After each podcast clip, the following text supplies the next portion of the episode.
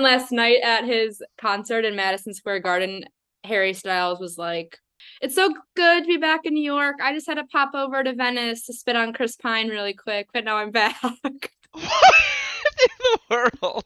it was it's wild. The internet is, is going wild this week.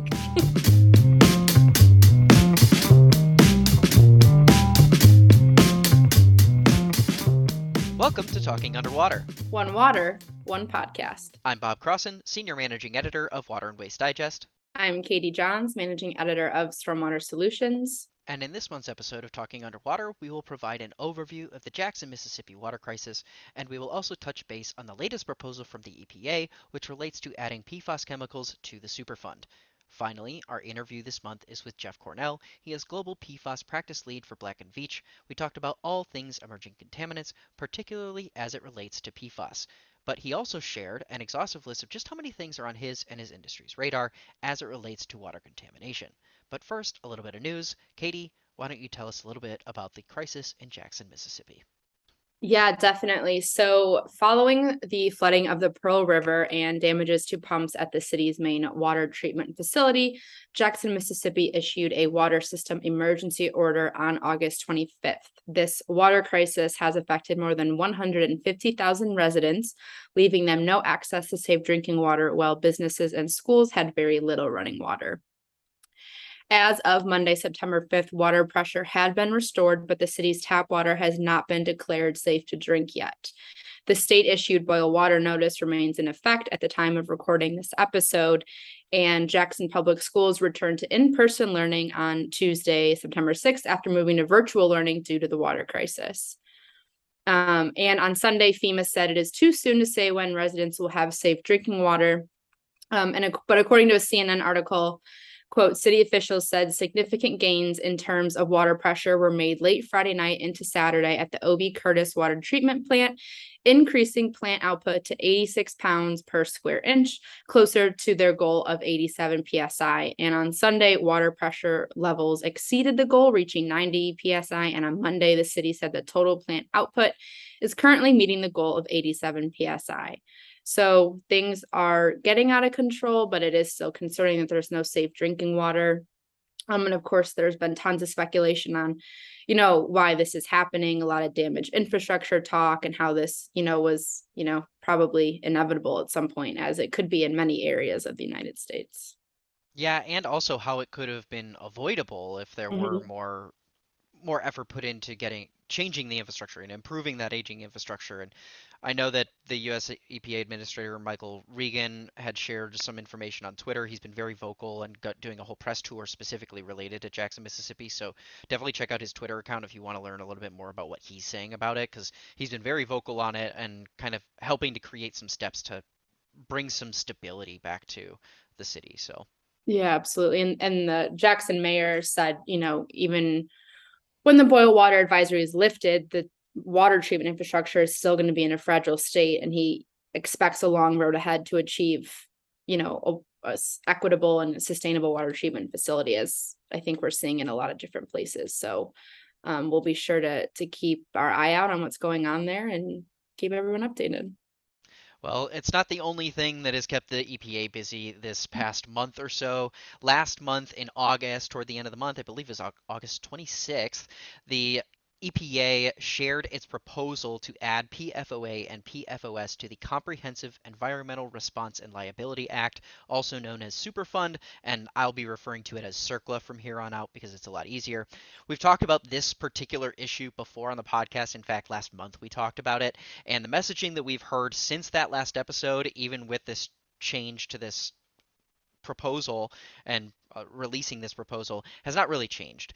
In the release, the EPA explained that adding these two chemicals along with their salts and isomers to CERCLA would, quote, increase transparency around releases of these harmful chemicals and help hold polluters accountable for cleaning up their contamination. Administrator Regan also shared the following quote under this proposed rule EPA will help will both will both help protect communities from PFAS pollution, and seek to hold polluters accountable for their actions.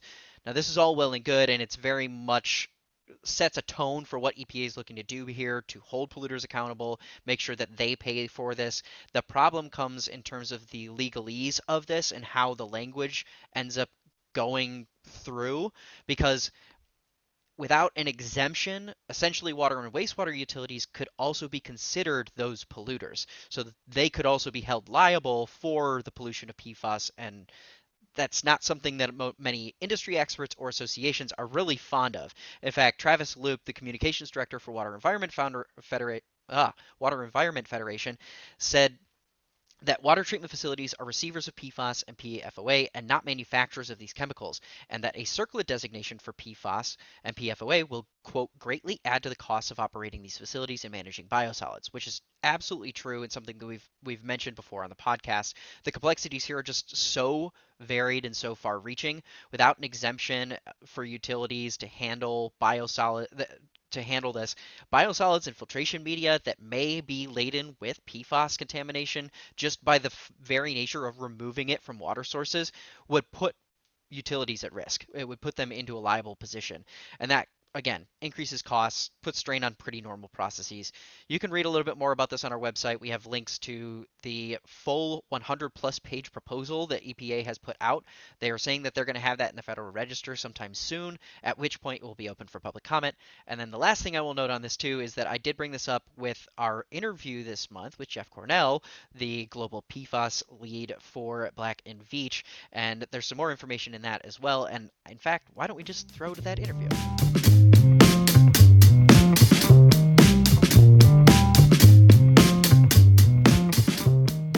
So I'm now here with Jeff Cornell. He is the Global PFAS Practice Lead for Black and Veatch.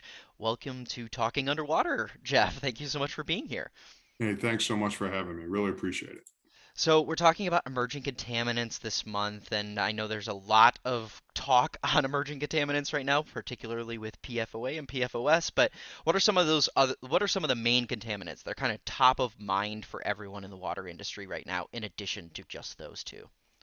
That's a great question, and um, you know, you're, I'll weave in and out of talking about uh, these other emerging contaminants and comparison to PFAS because it's really important to say, you know, and understand where are we now? What have we learned from really 20 years now of dealing with emerging contaminants? How did this all come to a to a head and uh, as uh, I'll take a, a, quote from one of your previous podcasts, which I thought was excellent. Um, how do we come to a balanced system approach to emerging contaminants? Because it's becoming too big and convoluted and complex to deal with all these contaminants on a compound by compound basis. So mm-hmm.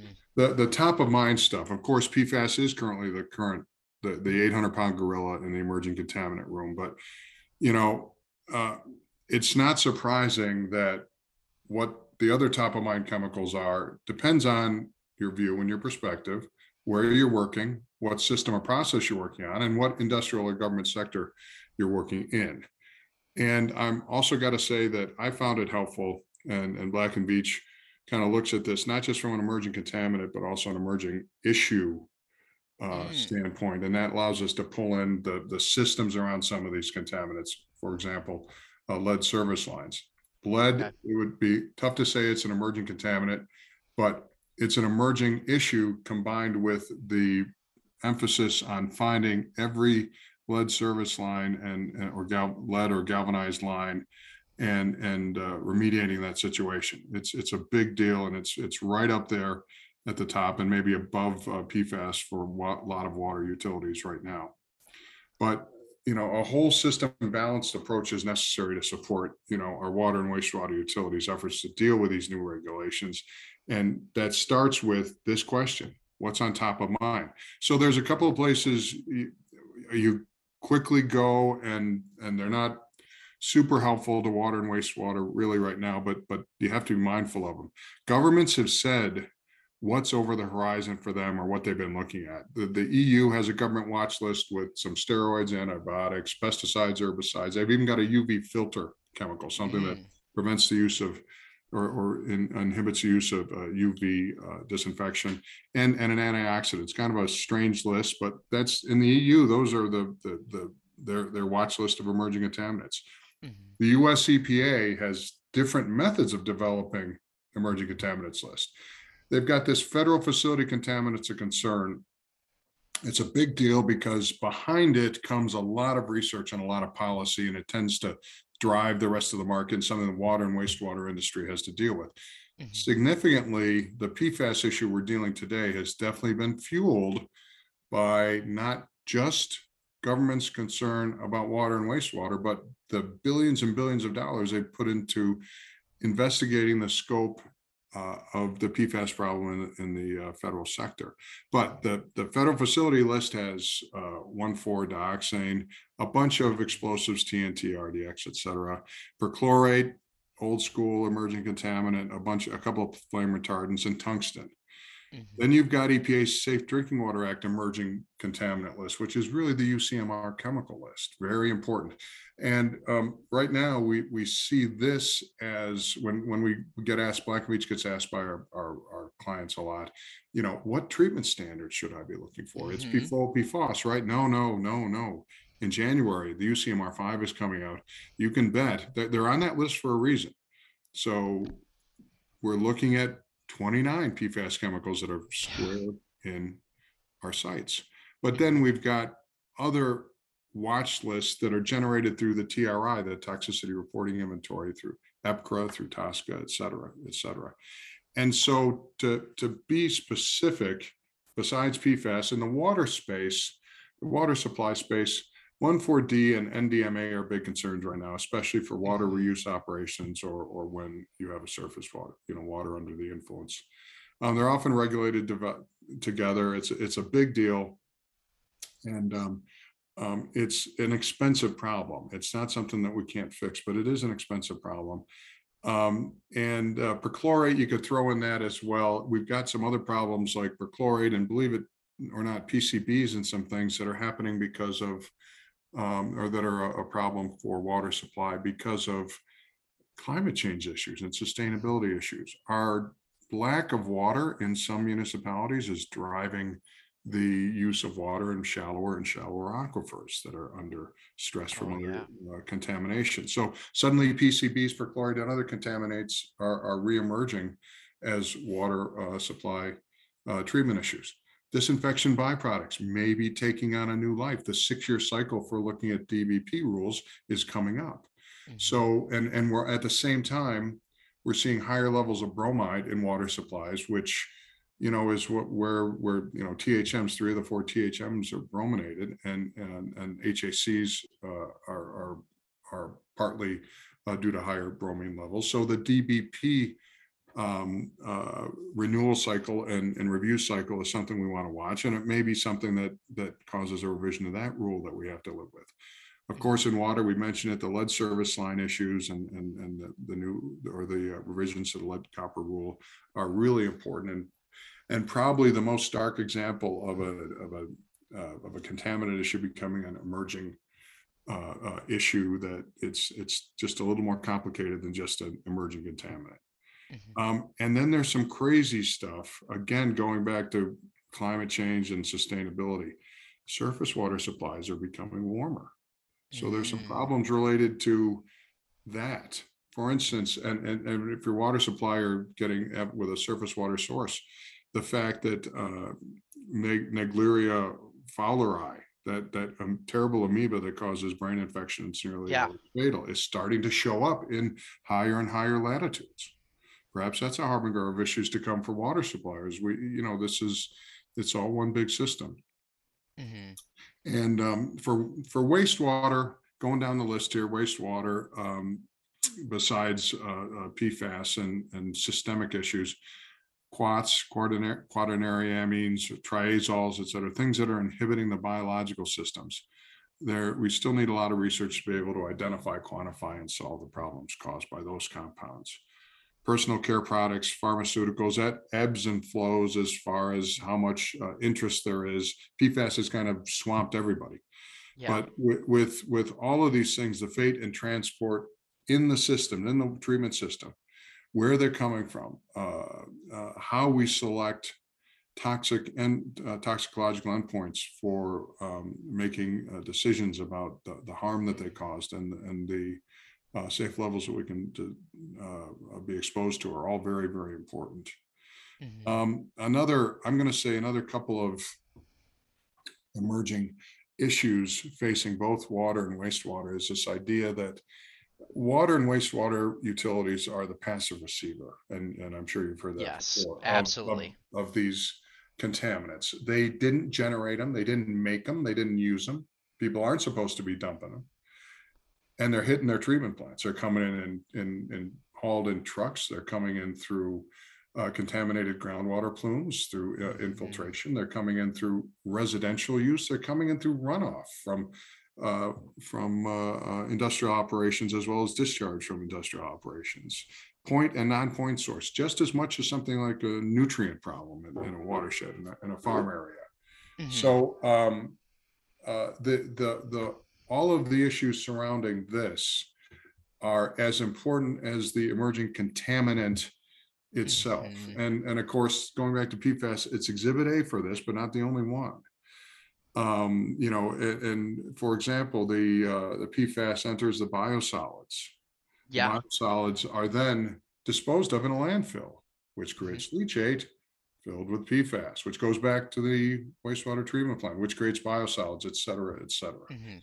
Or Um, and don't even start with land application too. You also have that element as well. The land It's- application, okay, so we've got a passive receiver issue and it's compounded. The land application is a great thing. I'd love to talk about that because um, I think the science would tell us that the exposure burden to individuals from land application is exceptionally low, even though you have some very problematic and worrisome from a public relations standpoint issue of contamination of, say, an or an, an organic dairy or a Mhm. meat processing plant or a, a farm, an organic farm. So Yeah. you, you have problems from that. But you've got the poor municipal utilities that are not only passive receivers, but to be honest, if you look at the exposure burden from that they are asked to take care of, it's really only a small fraction of the exposure burden of, of humans. You could say it's more to the environment, but it's a small fraction of the exposure burden uh, that's affecting human health. Yet they're getting the lion's share of the regulatory attention. Yeah. So the systems approach to how we're going to reduce human and environmental exposure to this stuff um, is is needs to be and is under examination. Yeah. Um, So uh, I guess the last thing I want to say real quickly, or the, the two last things on, on, on issues and, and what's on top of mind in dealing with emerging contaminants.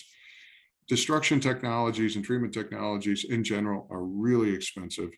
And this market is moving fast and the development of these things are coming fast, faster than the peer-reviewed independent review of Mhm. inventors and vendors claims can be uh, validated and, and, and cost and performance, really independent cost and performance reports of technologies is something that's, that's sorely needed. And then there's the CERCLA issue. I'll start with one four dioxane. Uh, EPA in Ohio recently um, has, has used a CERCLA approach to uh, to enforce um, the investigation of one four dioxane at hazardous waste sites. That's treating it like a CERCLA chemical.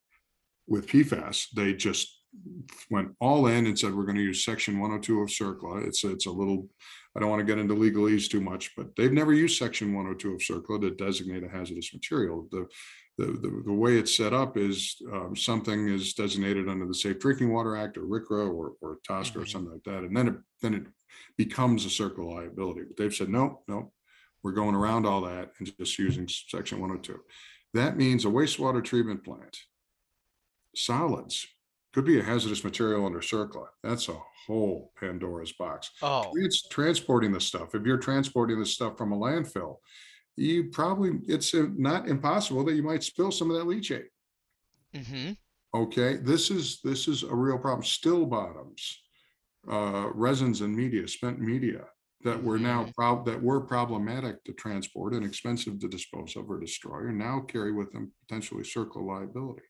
hmm This is a, a massive escalation of the liability that we're asking our municipal uh, utilities to take on, and it's, it's a real problem. And, and again, we've seen it with both dioxane in a small way and PFAS Mhm. in a big way, so we can assume that uh, EPA will, uh, uh, is at least considering using this for other emerging contaminants as well. Yeah, this whole issue with the with CERCLA and Superfund, it, it it's very and it's very complex too. I don't I don't want to like boil it down to be something like as if it's so simple because it, it there is a hundred page document right now, right, on the preliminary uh, proposal on that. Um, so it's not it's a very complex issue that has far ranging effects, right? It's not just about um, the you know, it's not just about like holding polluters accountable, which is part of that, but there is this unintended consequence, it seems like, uh, of impacting the water and wastewater utilities. There is, and let me tell you, it makes investment decisions much more difficult. Um, you know, if you're, say, a uh, wastewater treatment plant and you're thinking, you know, this is terrible, but these landfills have got to have someplace to take their leachate. You know, we've got, Mhm. we've got to do something. We're here for the public good. And now let's, let's see, you know, it's gonna cost a lot, but we could probably set up some type of treatment system here, pre-treatment, keep it out of our biosolids. As soon as it comes in the gate in those trucks, we, we divert it, we could fractionate it, concentrate it, destroy the fractionate and, and, but now, hmm but now, CERCLA liability makes, puts all that into question. And, and I'm afraid this will have a chilling effect on the ability of, uh, of, uh, you know, wastewater treatment plants to, to deal with an already problematic issue. Yeah. So when when you're looking at this, I, I imagine that Black and Veatch also looks at this from a one water lens of like how does this impact the entire kind of water sector, not just individual verticals within.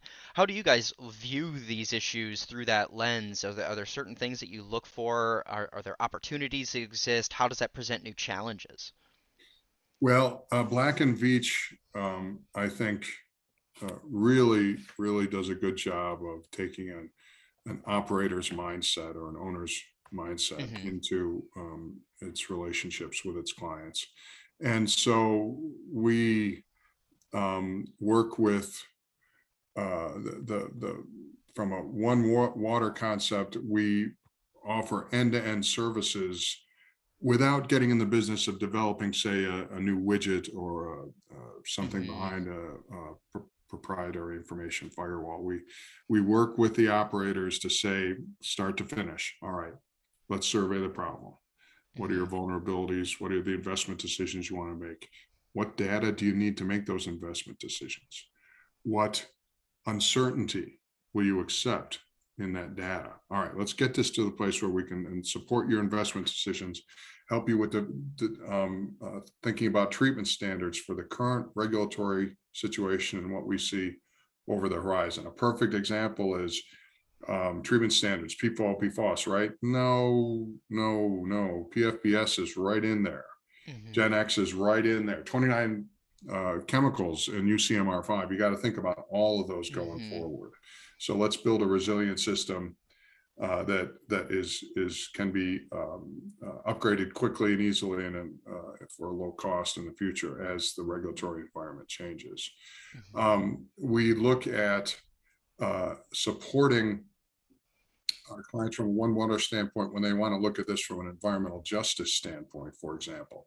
They um, one of the one of the things, and this is uh, you know one of the things that, that is I think really valuable in the um, IIJA funding is it's so focused on disadvantaged communities. But yet the Mm. same disadvantaged communities don't have, they can't say, hey, Bob, go down to the fifth floor and talk to the grant writing uh, professional staff and let's, let's get this. So, uh, you know, Black, we, we, we try to um, work with sometimes the bigger clients and working on a regional basis for these things and sometimes work directly with the smaller or, or disadvantaged communities to help them to understand the uh, the state revolving funding or alternative funding processes that are available to them so that so that we can help the money that the government has appropriated to uh, disadvantaged communities actually get there and do some good. Mhm. From a one water process, again, it's all about balancing you know you want the the wastewater operations to to stay viable so we look at the uh, regulatory and the public uh, uh, advocacy and and the media um, uh, views on the utility and how they're operating, but also the litigation risks. A lot of municipalities are uh, in a say area where there's a high risk of, of litigation or better story, they're actually in an area that's likely to receive funds from a state uh, lawsuit that is going to bring money into their water district to help them deal with a with a situation. Again, these are these are very complex issues, especially for smaller uh, uh, utilities, and we have a lot of uh, experience and expertise in helping them navigate those issues. Yeah. Well, and just hearing your the, the answer to your first question and just just the litany of items that are rising in concern for water and wastewater utilities, um, that always is going to create these business opportunities where people are trying to create technology to remove them, to treat them, to remediate.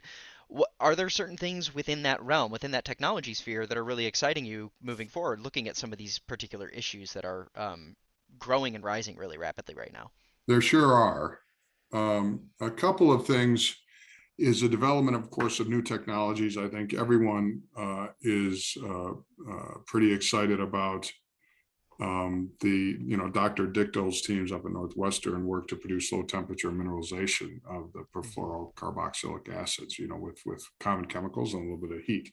It's not anything that's going to change the world right away, but it, it reminds me of when um, way back in the 80s, folks thought that plumes of gasoline in the ground were going to move at warp speed and contaminate every single bit of groundwater in the entire state until there was a couple of studies that showed no, they're really not moving, and we don't know why. Turns out it was biological uh, degradation. This is that kind of possibly this, this is that kind of watershed moment. So we're very excited about those type of uh, of discoveries, but also um, alternative treatment technologies and and the optimization and and uh, utilization of things like supercritical water ox oxidation um, uh, plasma certainly plasma technology the development of it the modularization of it the optimization of it are, are very exciting the, the, we're we're finding that it's going to take a while but we're going to get to a point where we can cost effectively uh, destroy these PFAS compounds down to just uh,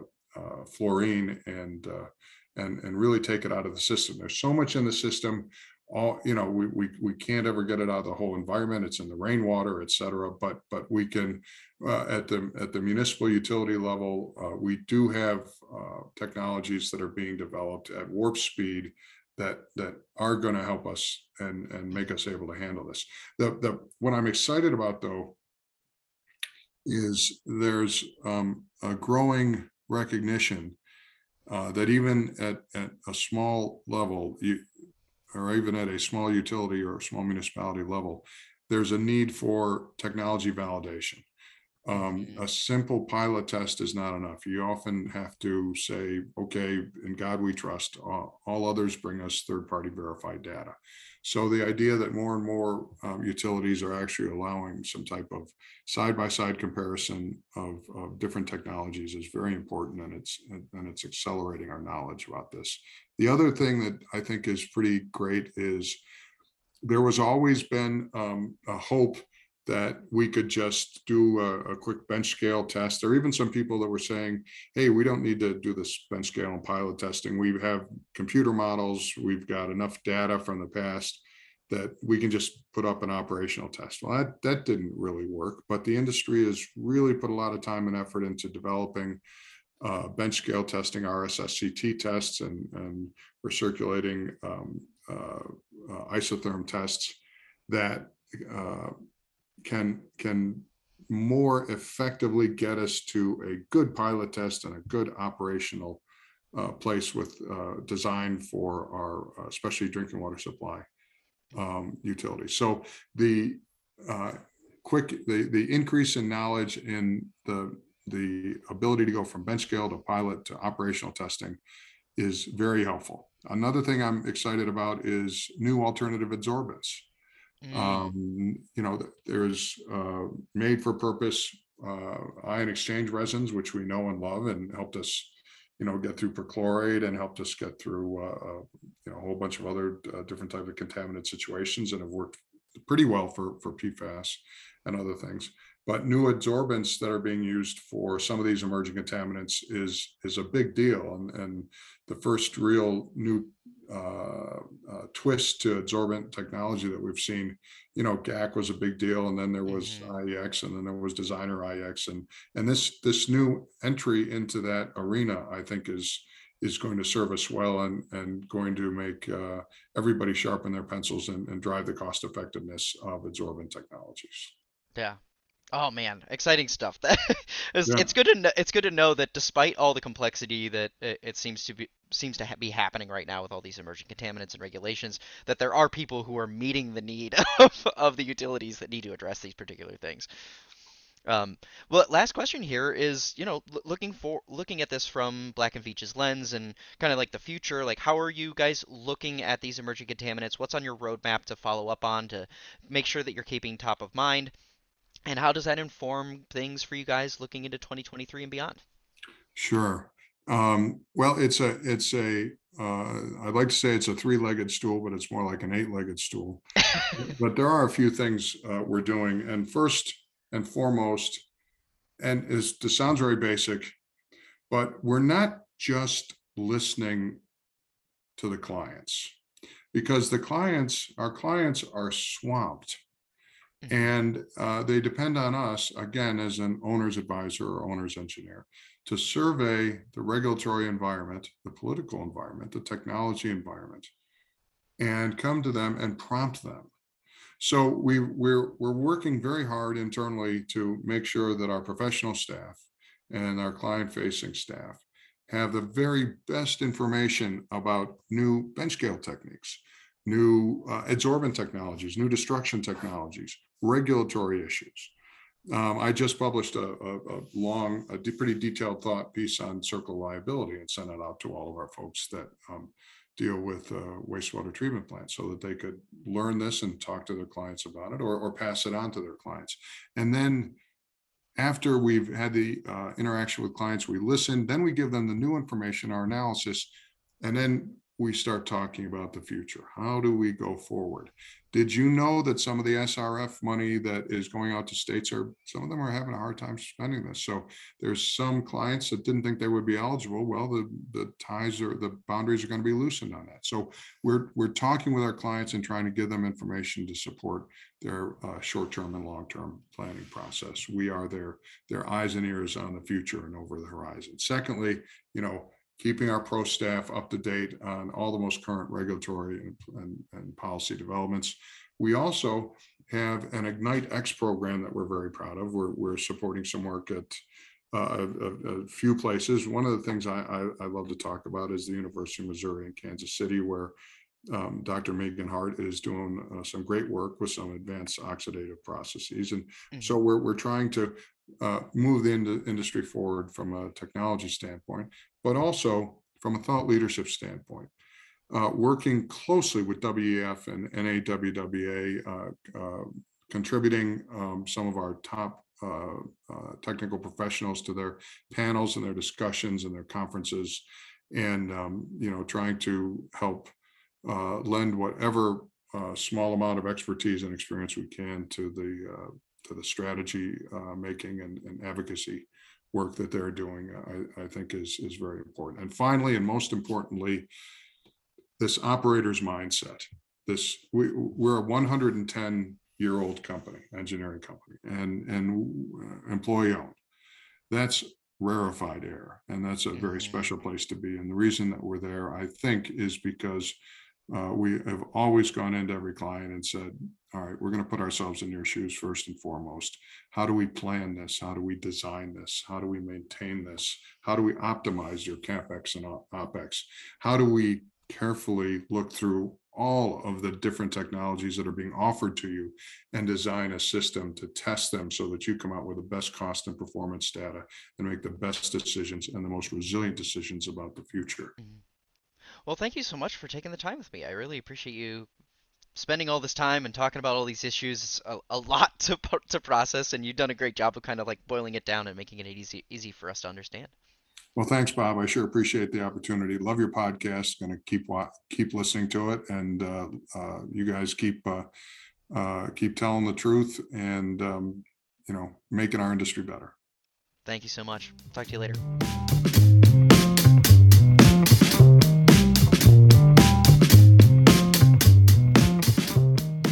So much, Jeff, for that interview. I learned a tremendous amount from that. I know there's a lot packed in there for everyone who's listening. He, he, there was is a pretty lengthy interview compared to some of our other ones, but I felt that his information was really, really valuable and important, and he had some really excellent points all throughout. So thank you so much for taking the time with us, Jeff, to to tell us about some of that stuff. But on to housekeeping, I'm gonna actually have Katie start us off. Sure. So StormCon is fast approaching. It starts on September 26th, and you can still register for the main conference. The main conference will cover BMP, stormwater green infrastructure, all your favorite stormwater and erosion control topics. So visit stormcon.com for more information and to register. And of course, if you're there, I'll be there too. So I hope we can uh, connect and catch up. And on that note, I also will be traveling soon to WEFTEC in New Orleans. I'll be in the Endeavor Business Media booth, which is number 137. So if you're at the show, please come by, say hello. Love to meet with you. It'd be, it'd be great to catch up with some listeners. And as always, I also want to point point you to our YouTube channel, the WWD YouTube channel, where we have weekly video interviews covering the latest news and trends. So, and while you're there, please do subscribe. We just hit 100 subscribers uh, recently, and we're looking to increase that over the coming months.